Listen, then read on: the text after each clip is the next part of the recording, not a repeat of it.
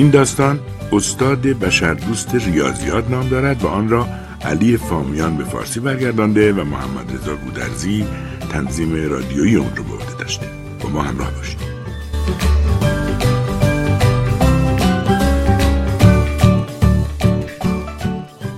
من گفتم به بخش آموزش هدیه سخاوتمندانه معادل پنجاه میلیون دلار اختصاص دادم.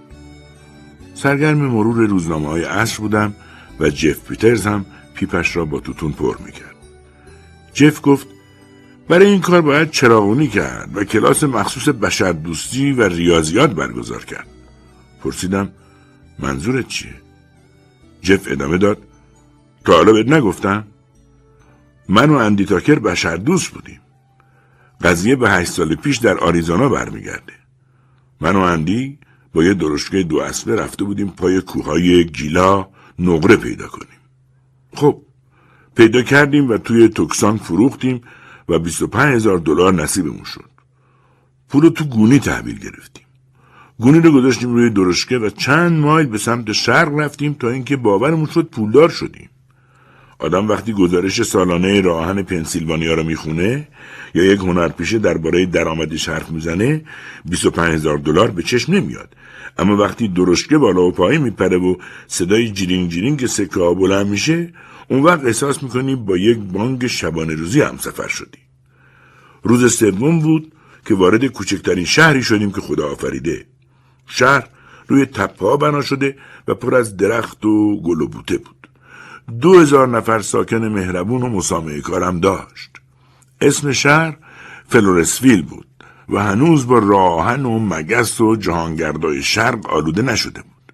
من و اندی پولمون رو به نام پیترز و تاکر در بانک پس‌انداز به امانت گذاشتیم و در هتل اسکایویو اتاق گرفتیم. همونجا بود که ایده بشر دوستی به ذهنم خطور کرد. به نظرم هر آدم کاسب مسلکی یه روز به فکر بشردوستی میفته. چون وقتی کسی یه مقدار از پول مردم رو می‌خوره به مرور احساس ترس می‌کنه و تصمیم می‌گیره قسمتی از پول رو برگردونه.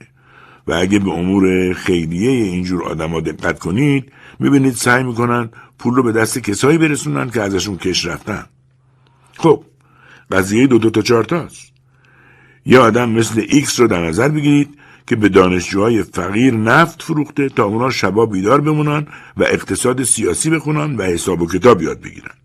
خب معلومه که دلارای برآمده از وجدان چنین آدمی وقف کالج و دانشگاه میشه.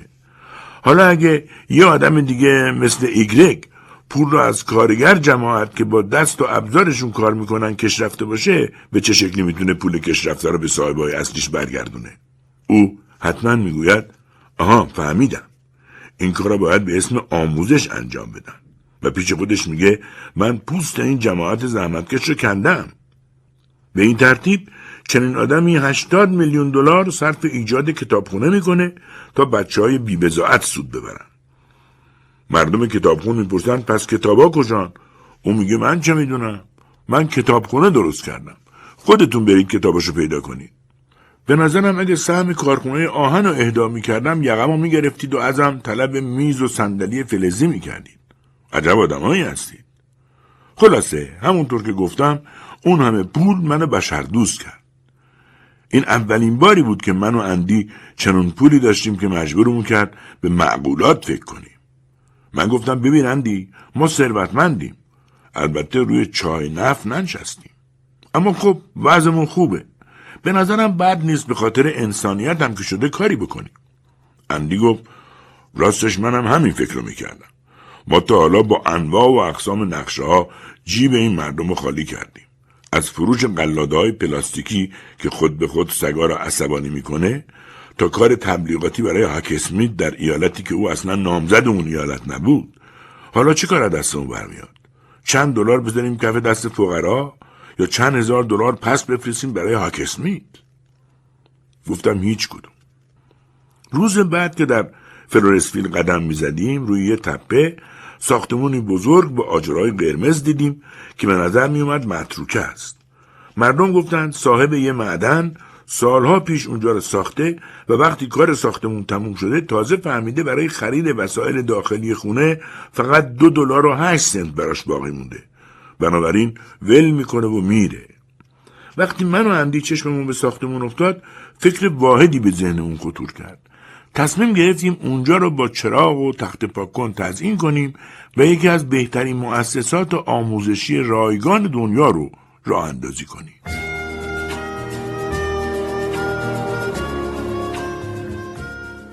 با چند شهروند مهم شهر گفتگو کردیم که خیلی استقبال کردن. مراسمی برگزار کردن و من و اندی در برابر تشویق اوزار سر تعظیم فرود آوردیم. به این ترتیب من و اندی هیچ فرصتی رو برای بشر دوستی از دست ندادیم. از تک تک مردم شهر کمک گرفتیم تا توی ساختمون کار کنن و کلاس و سالن سخنرانی بسازن. تلگراف زدیم تا با قطار این اقلام رو برامون بفرستن. صندلی ماشین حساب جاقلمی فرهنگ لغت تکه های سنگ اسفنج اسکلت توپ فوتبال و 27 دست لباس رسمی و کلاه برای دانشجویان سال آخر. خود من یک قلم دیوان شعر سفارش دادم. اما فکر می‌کنم تلگرافچی آدم باسوادی نبود چون وقتی بار کامیون تخلیه شد به جای دیوان شعر یه دست لیوان شیر تحویلم دادم. زمانی که هفته نامه ها عکس من و اندی رو چاپ می‌کردن به یه بنگاه کاریابی در شیکاگو تلگراف زدیم تا برامون فوری شش استاد جور کنه. استاد ادبیات انگلیسی استاد زبان مردهی که تازگی درگذشته استاد شیمی استاد اقتصاد سیاسی استاد منطق و استادی خبره در زمینه نقاشی زبان ایتالیایی و موسیقی با گواهینامه شغلی معتبر. بانک شهر حقوق اساتید رو که بین 800 دلار تا 800 دلار و 50 سنت بود تضمین کرد. به این ترتیب دانشگاه سر و شکل گرفت. روی در این کلمات حک کردیم. دانشگاه بین المللی پیترز و تاکر حامیان و مالکان. سپتامبر بود که سر و کله متقاضیان تحصیل پیدا شد. استادها با قطار رسیدن. بیشترشون جوان، عینکی و مو قرمز بودن و انگیزشون یا جا طلبی علمی بود یا پول یا ترکیبی از این دوتا. من و اندی اونا رو تو منازل اهالی اسکان دادیم و بعد رفتیم سراغ دانشجوها. دانشجوها دست دسته می اومدن. تو روزنامه های کل کشور تبلیغ کرده بودیم. دویست و نوزده جوان خوشقد و قواره اجده نوزده ساله به فراخان تحصیل رایگان پاسخ مثبت داده بودند. اونا فضای عمومی شهر را متحول کردند و باعث شدن اقتصاد شهر تکونی بخوره. اندی از بالکن هتل براشون سخنرانی کرد و کل شهر جشن گرفتن. ظرف دو هفته استادان آموزش را شروع کردند. هیچ چیز مثل بشر دوست بودن نیست. من و اندی دو تا کلاه ابریشمی اعلا خریدیم و وانمود کردیم مدام از دست دو گزارشگر روزنامه فرار می‌کنیم. هر جا که پامونو میگذاشتیم عکاس روزنامه از اون عکس می‌گرفت و زیر ستون یادداشتهای آموزشی چاپ می‌کرد. اندی هفته دو بار تو دانشگاه سخنرانی می‌کرد و بعدش من پا می‌شدم و لطیفه تعریف می‌کردم. اندی هم مثل من به بشر دوستی علاقه داشت. شبا از خواب بیدار می‌شدیم و درباره چگونگی رشد بیشتر دانشگاه طرح نظر می‌دادیم. یه روز به اندی گفتم یه چیزی یادمون رفته. بچه ها باید خوابگاه داشته باشن. اندی پرسید خوابگاه یعنی چی؟ گفتم چیزی که بشه توش خوابید. همه دانشگاه دارن. اما باز منظورم رو نفهمید. در واقع هیچ وقت نتونستم به اندی بفهمونم خوابگاه یعنی چی. به همین دلیل قضیه رو فراموش کردم. در کل دانشگاه بین المللی موفقیت بزرگی بود. از پنج ایالت دانشجو داشتیم و فلورسفیل رونق گرفت. یه آتلیه عکاسی و یک بنگاه کارگشایی و دو تا رستوران دیگه هم افتتاح شد.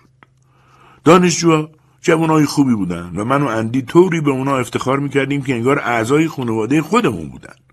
اما یه روز اواخر اکتبر بود که اندی اومد پیش من و گفت حدس بزن توی بانک چقدر پول برامون مونده. حد زدم 16 هزار دلار. اما اندی گفت 821 دلار و 62 سنت. سرش داد زدم چی؟ منظورت اینه که این سکله های حالو و دست پا و خرفت و بیار این همه پول از ما بالا کشیدن؟ اندی گفت درسته. گفتم پس خدا حافظ بشر دوستی. اندی گفت نه نیازی به خداحافظی نیست. اگر بشر دوستی بر پایه عقل معاش باشه خودش بهترین راه برای پول درآوردنه. بذار فکر کنم ببینم چیکار می‌تونیم بکنیم.